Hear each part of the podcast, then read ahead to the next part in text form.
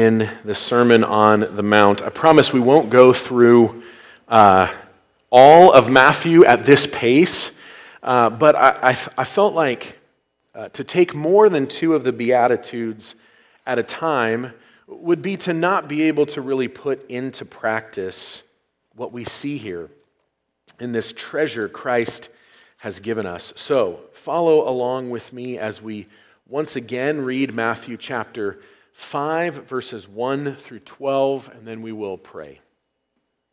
Seeing the crowds, he went up on the mountain, and when he sat down, his disciples came to him. And he opened his mouth and taught them, saying, Blessed are those who mourn, for they shall be comforted. Blessed are the meek, for they shall inherit the earth. Blessed are those who hunger and thirst for righteousness, for they shall be satisfied. Blessed are the merciful, for they shall receive mercy. Blessed are the pure in heart, for they shall see God. Blessed are the peacemakers, for they shall be called sons of God. Blessed are those who are persecuted for righteousness' sake, for theirs is the kingdom of heaven. Blessed are you when, when others revile you and persecute you and utter all kinds of evil against you falsely on my account. Rejoice and be glad, for your reward is great in heaven. For so they persecuted the prophets who were before you. Heavenly Father, we want to turn to you once again in prayer and to, to pray for some needs in our church and in the world and in the community, but also to confess our dependence upon you and our need of reliance upon you. Lord, we, we need your spirit to uh, to, to open our eyes. Lord, we, we need, as we are told in 1 Corinthians, the, the mind of Christ in order to be able to understand things that are not knowable apart from your Spirit. And so may you, by your Spirit this morning, teach us all that your word has for us. Lord, may, may, we, may we never cease to marvel at the wonder of, of your salvation and of what you have done for us in Christ, and of the glories and happiness there is to be had in your kingdom. Lord, we want to pray for uh, the state trooper who was shot and wounded this week. Um, it's, a, it's unbelievable to me that he could have been shot in the face twice and still drive himself to the hospital. Uh, Lord, we thank you that uh, there's a possibility that he may come out of ICU today. Uh, and though he may be up there in Seattle for months, we just pray for, um, for his healing, for his strength, for his recovery. Lord, I, I have no idea the extent of the injuries or what his future may hold, but we pray for him. We pray for his fiance. We pray for his family, some of whom are even among us today and, and are part of us. And I didn't know that till yesterday, Lord, but, um, but may we as a church uh, find ways to bless them and care for them. Lord, we know that, uh, that you, um, you have given us government and, uh, and those who even uh, bear the sword that, uh, that society might continue. Lord, but I think your word is pretty clear that, uh, that you have given us the gift of, of government and the gift of uh, of laws and law enforcement for the sake of the spread of the gospel, for the sake of free worship, for the sake of, uh, of the spread of your kingdom. so, Lord, let it not be lost on us that we come here this morning to worship freely because of what you have given us here in this country, but, but that those freedoms are not for the sake of neglecting worship nor evangelism, nor hospitality, but that we might engage in them freely. Lord, we want to honor in our own hearts and in our minds those who pay prices like this for our freedoms and safety and protection. But Lord, may we honor not only them, but you by pressing into the fullness of what worship is and what worship does and what worship proclaims out into the world. So, Lord, we continue to ask and we'll continue to ask that you, that you bring great healing and comfort about to him and wisdom to the doctors. Lord, we continue to pray for the Rubishes. We, we praise you that the conditions there in Sri Lanka seem to be improving, uh, that there's uh, gas available, and that uh, Ted and Renati were able to get away last month. We, uh, we're grateful for that. Lord, we pray that you'd give them wisdom, wisdom to know how to help uh, ministries struggling over how to respond to the economic and uh, political situation over there. Um, Lord, may the Rubishes and other believers have peace and protection and provision in this time. Uh, Lord, we, we want to pray as uh, I just found out this morning that they are beginning the process of applying for visas again. And whereas that used to be an annual uh, thing, now it's quarterly and it's time consuming and stressful. And so we just pray that you would uh, help that process to go smoothly and that they would uh, be able to be granted the visas that they need. Lord, also that it would return to, uh, to, to less frequent necessity of applying for those visas. Lord, as we turn now again to your word and to see uh, how you instruct us to be happy in, your, in this world and in your kingdom and what we'll be happy eternally in, we pray that you would give us great uh, obedience to your word. For your glory and for our good, we ask in Jesus' name. Amen. We are continuing this morning in the Sermon on the Mount, which I would remind us is the first instruction of the King, of, of Christ to his people. He has been presented as the King, and in his first address as King, his first order of business is to tell us how to be happy and as I've already mentioned, we often think that it's the externals that will make us happy. If I had more wealth, or more respect, or more influence, or more kindness, or more uh, affection, or love, or whatever it is we think we need, if, if somebody would just input more into my life, then I'll be happy. But One of the things Jesus is challenging us to understand here is that happiness isn't something that comes as a result of what happens to us. Let's say that again. Happiness is not the result of something that happens to us. And this can be seen in these Beatitudes. Remember, the word for blessed is a word that means to be happy. And the first four Beatitudes are almost entirely internal realities. Uh, I have sought to apply them to our lives, but the first four Beatitudes that we've seen aren't really about how we relate to people. They are internal realities. They're things that happen inside us. And so, first, we declare spiritual bankruptcy. We, we confess that we offer nothing to God, as Paul says in Romans, that he has not first offered to us. Whether that be tithes or offering or praise or time or worship, we cannot give anything to him that he has not first given to us. And so, in reality, not just spiritually, but in every way, we're completely bankrupt. We have nothing to offer God except what he has already offered to us. Jennifer and I go to the Christian Aid Center and teach uh, a Bible study every Monday morning. She teaches to the women, and I teach to the men, and it's one of my favorite times. And they get a little baffled by that. And I told them that one time. I said, This is one of my favorite things I get to do is come teach you guys. And they're like, Man, you need better things to do. And they meant it. But I want to tell you why I appreciate my time with them.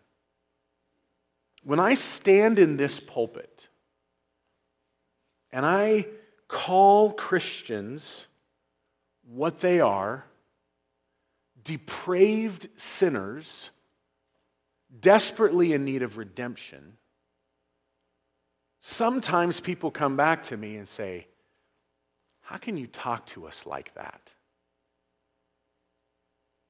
But when I tell them that they're depraved sinners, they go, Yeah, we know. And then when I tell them, but God loves them and has redeemed them and desires them and delights in them, there is an awe and a wonder to that that many of us, maybe who have walked with the Lord a long time and forgot who we are apart from Him, don't experience sometimes. I'm telling you, when we begin to think highly of ourselves, when we forget that we are sinners in need of declaring spiritual bankruptcy, as our views of ourself rise, our views of our Savior necessarily fall. And we rob ourselves of an incredible joy in, in, in understanding just how sinful and wicked we are apart from divine intervention. Jonathan Edwards, when he was 18 years old, wrote res- one of his resolutions was that he would only allow the knowledge of sin in others to promote shame and confession in himself. And that he would understand that, there, that no matter what he sees in other people, he would consider himself to be the most vile of sinners. Imagine, um, imagine a church where when we saw other people's sin, we'll get to this later, we didn't find delight in publicizing it, gossip and slander. We didn't use it as opportunity to make ourselves feel better. What if we use the knowledge of other people's sin to promote shame and confession in ourselves? That's what it looks like to declare spiritual bankruptcy. We'd no longer have to be afraid who, who had knowledge of our sin. We could lean much harder into the, the Romans 8 reality of, uh, of nothing can separate us from the love of God in Christ. We need to be amazed that, that God would forgive spiritual despots like ourselves. We declare spiritual bankruptcy. And then we mourn over our sin. We don't make excuses for it, we don't pretend it's okay, we don't justify ourselves. Because either Christ can justify us or we can attempt to justify ourselves, but both will not be simultaneously true. And when we mourn over our sin, when we understand ourselves to be that kind of sinner, we can cultivate a spirit of gentleness and meekness. That God and anybody else would treat us as well as they do that we deserve far worse than we've ever been treated. We view ourselves rightly. So, to declare spiritual bankruptcy is to understand our own depravity. To mourn over our sin is to be sad over that sinfulness. To cultivate gentleness is to view ourselves rightly. And then, number four, we saw we do what is right in verse six. But, but again, it's really not just about doing what is right, it's an internal reality of hungering and thirsting for righteousness. And so internally, we understand we're spiritually bankrupt. We're wicked sinners, that we don't deserve to be treated well by anyone. And we hunger and thirst for righteousness, not only in the church but, and in our homes, but in the world. But the second four, there's a, a shift. And no longer are they primarily internal, they're primarily relational. They're primarily how we relate to other people in the kingdom. And so the two we're going to look at today, I think maybe both uh, flow out of, I mean, there's so much connection from uh, the Beatitudes into the Psalms. But maybe both of these two are, are flowing out of Psalm 18 25, which says, With the merciful, you show yourself merciful, and with the blameless man, you show yourself blameless. We'll probably talk about this again later. But, but I, I think what we often, we, we kind of just skip to, well, if we're merciful, we, you know, God is merciful, and if we're blameless, God is blameless. But I think the wonder of Psalm 18 25 is not the words merciful or blameless, but show. The preoccupation with the psalmist, not just David, is to see God who can see God? And so this word show should jump out at us. With the merciful, you show yourself merciful. And with the blameless, you show yourself blameless. That God would show himself to us is a wonder, and that's exactly what we're going to see here as we continue in the Beatitudes. And so let's look at our next two ways to happiness. Number five is to show mercy. Very simply, show mercy. Jesus says, Blessed are, happy are the merciful, for they shall receive mercy. This is probably the most reciprocal of all the Beatitudes. To, to, to show mercy is to receive mercy. But before we can understand what this means, we have to understand what is mercy. I think one of the most common definitions of mercy we have maybe heard is that mercy is getting what you do, or not getting what you deserve. Mercy is not getting what you deserve, and grace is getting what you don't deserve. Those are good definitions. They're a good starting point. They are true, but I don't know that they're complete. And so I want to give us an additional uh, definition for mercy, particularly, but also grace. Mercy and, and understanding the contrast between mercy and grace can help us to understand what Jesus is saying here. So here is my definition, really robbed from several others and compiled together, of mercy. Mercy is God's concern for the miserable plight of sinners. Mercy is God's concern for the miserable plight of sinners. Is there concern from you for the, the bad effects of sin in other people's lives? Do you have a concern for them? I don't really like using analogies of myself, particularly not positive ones, but it's just one that's, that, that came to mind, and that is Jennifer uh, likes to um, tease me good heartedly about the fact that I can't leave somebody sitting on the side of the road, particularly a lady. I grew up in a household with a single mom, and like, you know, before cell phones. And so if our car died and we were stuck on the side of the road, we were at the mercy of those who might show mercy upon us, who might have a concern for our miserable plight. I was dropping Jennifer off somewhere a couple of weeks ago, and I saw a lady uh, on the side of the road with her hazard lights on, and it looked like she was crying. And I said, I think that lady's crying. So I went and I dropped Jennifer off and I came back. She had a flat tire. She didn't know how to change her own flat tire. And she'd been sitting there for 45 minutes and I was the first person who had stopped. Nobody had shown mercy for her condition. Nobody had shown mercy for her plight. Uh, mercy is, is concern for the miserable plight of sinners, even when they got themselves there even when it is the result of their own choices and actions.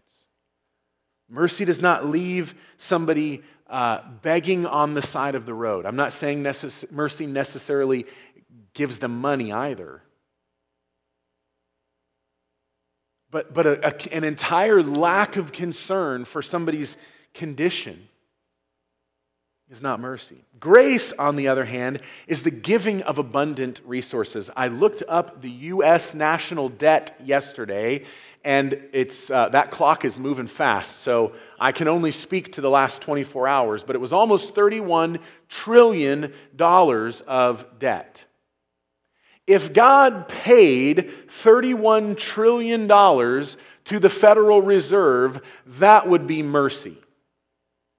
That would be concern for the miserable plight of a nation.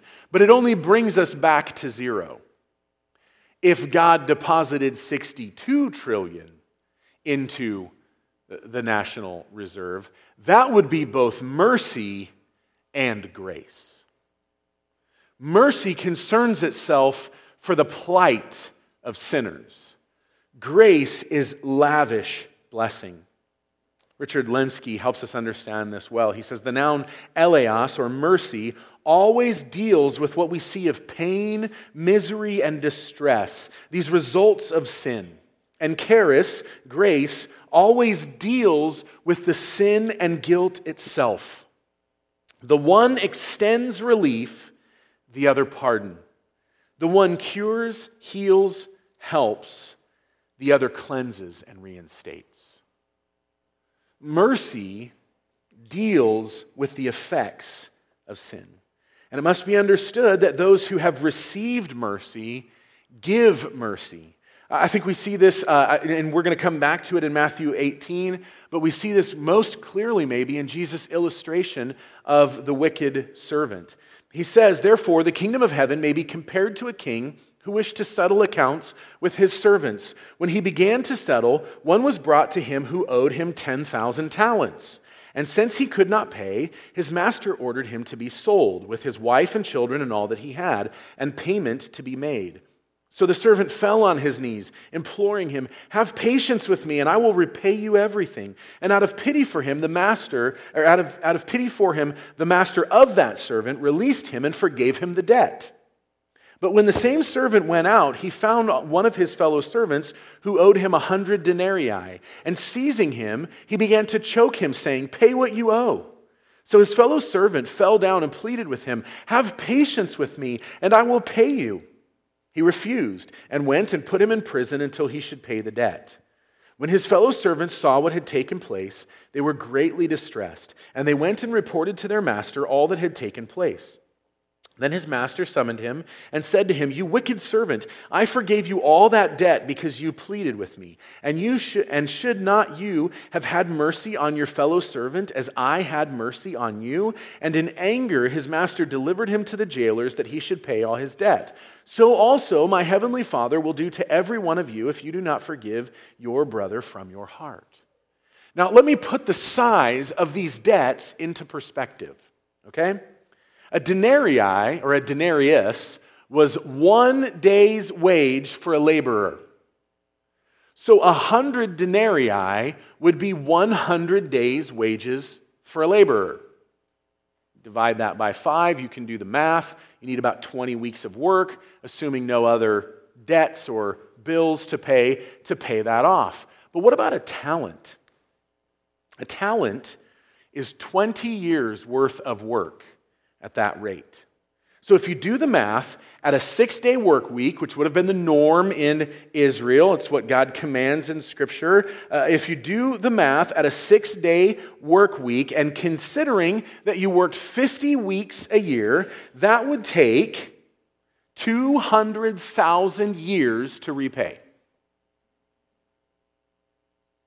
The king forgave the wicked servant of a debt that he could not pay in many lifetimes 200,000 years is what the king forgave. And the servant turned right around and, and could not forgive 100 days worth of wages. The king had a concern for the miserable plight of the servant. There's no way he could repay this debt but he didn't get what he had been forgiven of. I think one of the things that should be noted here is that God doesn't suspend justice for mercy. He, canceled our debt, not by just printing more money or simply saying it doesn't exist. He canceled our debt by paying our debt. See, we live in a world today that wants to say that, that uh, a lack of justice is merciful. And that's just false mercy. Because there can be no mercy where there is no justice. There can be no uh, caring for one's miserable plight when there is not a declaration of the effects of their sin. As the church seeks to be merciful, as Christians seek to be merciful, we don't be merciful by pretending that people have not offended God or others. We're merciful in the way that we treat them even when they have offended us or God. See, when God chose to show mercy to us, He didn't cancel our debt, as Colossians says, by merely just saying it doesn't exist, but by paying for it. And sometimes, sometimes I think we fail to understand what our debt was. What, what is it what is the currency at stake in our debt to sin? Why can't we pay for our own sin? And I would charge that the debt we owe is a debt of glory. That our sin, at its most basic level, is an assault on the glory of God. And any attempt on our own to repay that debt is like pretending that you can pay 200,000 years worth of wages in one lifetime. See, we have a bigger problem, though, than a lifetime.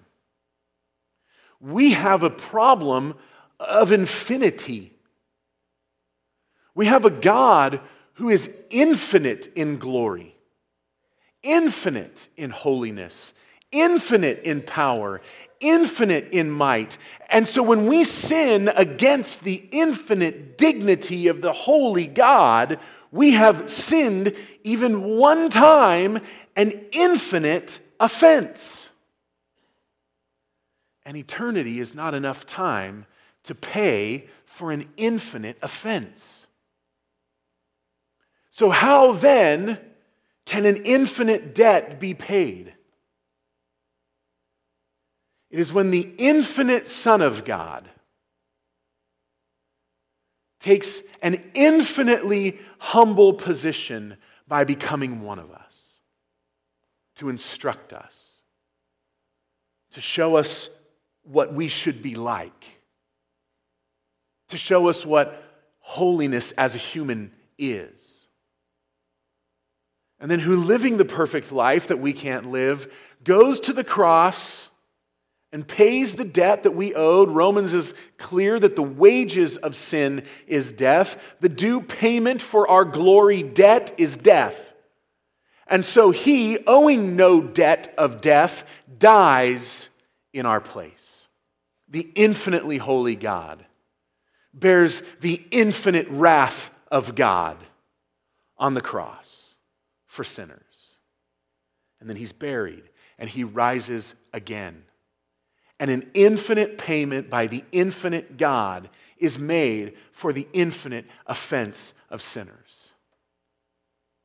And so, an infinite payment from an infinite God not only covers your debt, but mine and anybody else who believes in Him because an infinite payment can cover an infinite number of infinite offenses.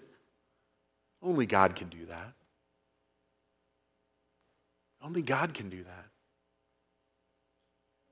God shows mercy for us by paying not 200,000 years worth of wages, but an infinite amount of glory.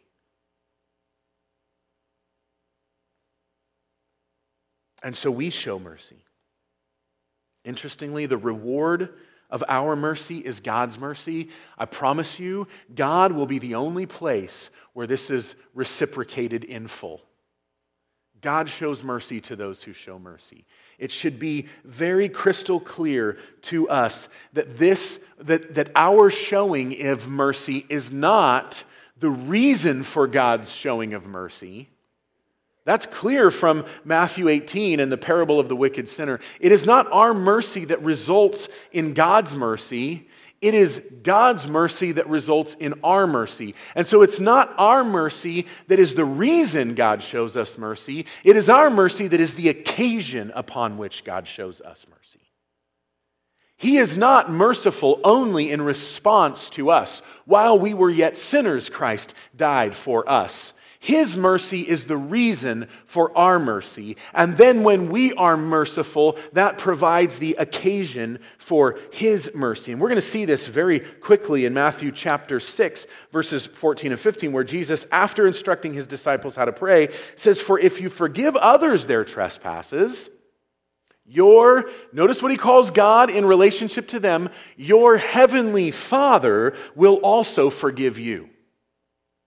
But if you do not forgive others their trespasses, neither will your Father forgive your trespasses. Notice a lack of forgiveness does not remove God as being our Father, it simply breaks down the relationship. When children sin against their parents, there is a breakdown in the relationship. I've told my kids, I can only bless you if you live inside the boundaries of my blessing. When we fail to forgive, it does not mean God is no longer our Father, but it does mean that relationally there is a breakdown between us and God.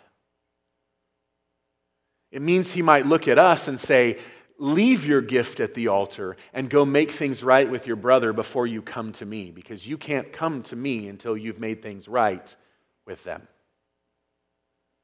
How do we apply mercy? I'm going to give three suggestions. First, we, we show mercy in kindness to the poor, the needy, the downcast, the distraught. There is a real physical, tangible aspect to this mercy. Jesus healed people, he fed people. He, he saw that the crowds were hungry and had compassion on them and miraculously fed people. First, mercy is played out in kindness to the poor and the needy and the downcast and the distraught. There is a physical reality to mercy. Secondly, mercy plays out in our attitudes. We don't hold a grudge or, or capitalize on other people's weaknesses. We don't gossip or slander. We don't publicize people's sins.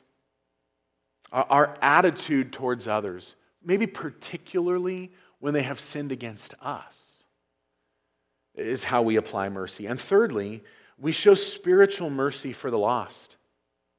We show spiritual mercy for the lost. Augustine, some call him Augustine, name was actually Augustine, uh, said this. He said, If I weep for the body from which the soul is departed, should I not weep for the soul from which God is departed? What, what pains you more? The loss of a believing loved one or the knowledge that you rub shoulders with people every day who are on their way to hell. What grieves us more? If we'll weep for lost believers, but not weep, I mean, for departed believers, if we will weep for dead believers, but not weep for lost sinners, what does that say about the condition of our mercy? So, as we're struggling with this idea of what it means to, to, to reach out to 505, go again to the Brennan's class, second hour. It will be helpful to you. But I would encourage us all to spend some time thinking about the eternal destinies of people. I would consider us all considering the fact that, as C.S. Lewis said, and as we see very clearly in 2 Corinthians, you have never met a mere mortal.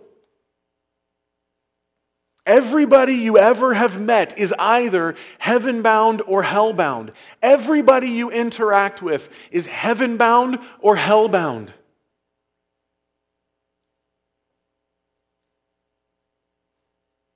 Secondly, we pursue holiness. This sounds very similar to doing what is right, but uh, a desire for righteousness and action and a pursuit of holiness are two different things. So, not only are the merciful blessed, for they shall receive mercy, but blessed are the pure in heart, for they shall see God. And as I read commentaries, there's a lot of splitting hairs about what it means to be pure in heart. There's kind of two major camps. One camp says to be pure in heart is to, uh, to be your true self. That could be a good idea, and that could be a horrible idea. And the other says to, to desire and to want what is holy and right. And I'm looking at these two options and I'm saying, if you're a believer, are not both true? If you're a believer in Christ, if you are a new creation, if you have been regenerated, if the Spirit lives in you, if your dead soul has been given spiritual life, can you, on the one hand, be comfortable with sin, and on the other hand, be a hypocrite? Both of these we would say is wrong. Because if God has made you alive in Christ, the necessary result and what He is transforming us into is holy people. And simultaneously, we have to live according to who God is making us to be. This was the problem of the Pharisees. Matthew 23, 25 through 28. Woe to you, scribes and Pharisees, hypocrites!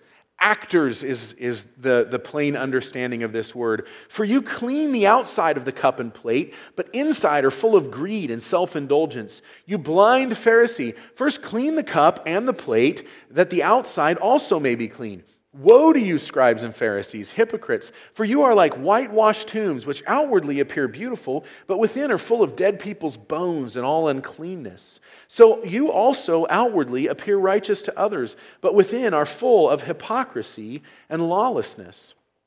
If the mercy receive mercy, the pure in heart see God. And again, this is the great desire of the Old Testament writers was to see God. Psalm 24, 3 to 4. Who shall ascend the hill of the Lord, and who shall stand in his holy place? He who has clean hands and a pure heart, who does not lift up his soul to what is false and does not swear deceitfully. Who gets to see God? Those whose lives and heart, hearts match. Not the duplicitous, not the hypocrite. And this should concern us all because we're all hypocrites. I've told you guys before, if you anybody ever tells you, no, I can't go to the church, that place is full of hypocrites, just say, well, come anyways. We've got room for one more. And that would be true. We're all hypocrites. If we're believers, if we've been made alive in Christ and we struggle with sin, and we do, we're a hypocrite. If you say you don't struggle with sin, well, then you're just a liar.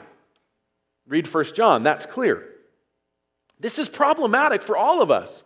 If it is the pure in heart who, who see God, if it is those who have clean hands and don't lift their soul up to what is false and don't swear deceitfully, if we're neither hypocrites nor liars, if those are the people who, who will see God, we're all in trouble. What do we do? Well, I don't think we're too far off from what we saw last week. 2 Corinthians 3:18 and we all with unveiled face beholding the glory of the Lord, are being transformed into the same image from one degree of glory to another. For this comes from the Lord who is Spirit. We continue to press in to the knowledge of Christ, and not just the knowledge of Christ, a, a delight in Christ, because we become like what we behold. We become what, what we love. We, but more than just that, we, we really truly do become what we behold. Why do people, and I mentioned this last week, why do people who are obsessed with not being like their parents end up just like their parents? Because we become what we behold. We, we need to behold the glory of God in the face of Christ and thus be transformed from that image to, from one degree of glory to another, to, to become that image. If we have declared spiritual bankruptcy and trust Christ, someday that conforming work that we are in the process of now will be complete. Listen to 1 John 3 2. Beloved, we are God's children now. If you're in the kingdom now, remember that's the only present tense promise here. If you declare spiritual bankruptcy, yours is the kingdom of heaven. We shall be comforted. We shall inherit the earth. We shall be satisfied. We shall receive mercy. We shall see God. Those have not happened yet, but we are in the kingdom now. We are his children now. And what, what we will be has not yet appeared. But we know that when he appears, we shall be like him because we shall see him as he is. Notice the formula there. It's not because we are like him we shall see him, but because we see him we shall be like him. Because someday, because of God's grace in Christ, we will, in the fullness of His glory, behold the full measure of His glory. And upon beholding the full measure of the glory of Christ, we will be instantaneously transformed fully into that image. We will become like what we behold. It is the seeing that makes us like Him, not the opposite. So, how do we become pure in heart? Two suggestions. First, I've mentioned this already, we pay attention to God's Word. We, we read God's Word day in and day out until we worship, until we delight in Christ. Dusty Bibles always lead to dirty lives. John 15, 3, Jesus says to Peter, uh, You are clean because of the Word that I have spoken to you. It is the Word of Christ that is uh, th- that makes us like him in this life. It's pretty trendy these days, by the way. I'll add this in here because we're not pulling the alarm in two minutes. We will second service.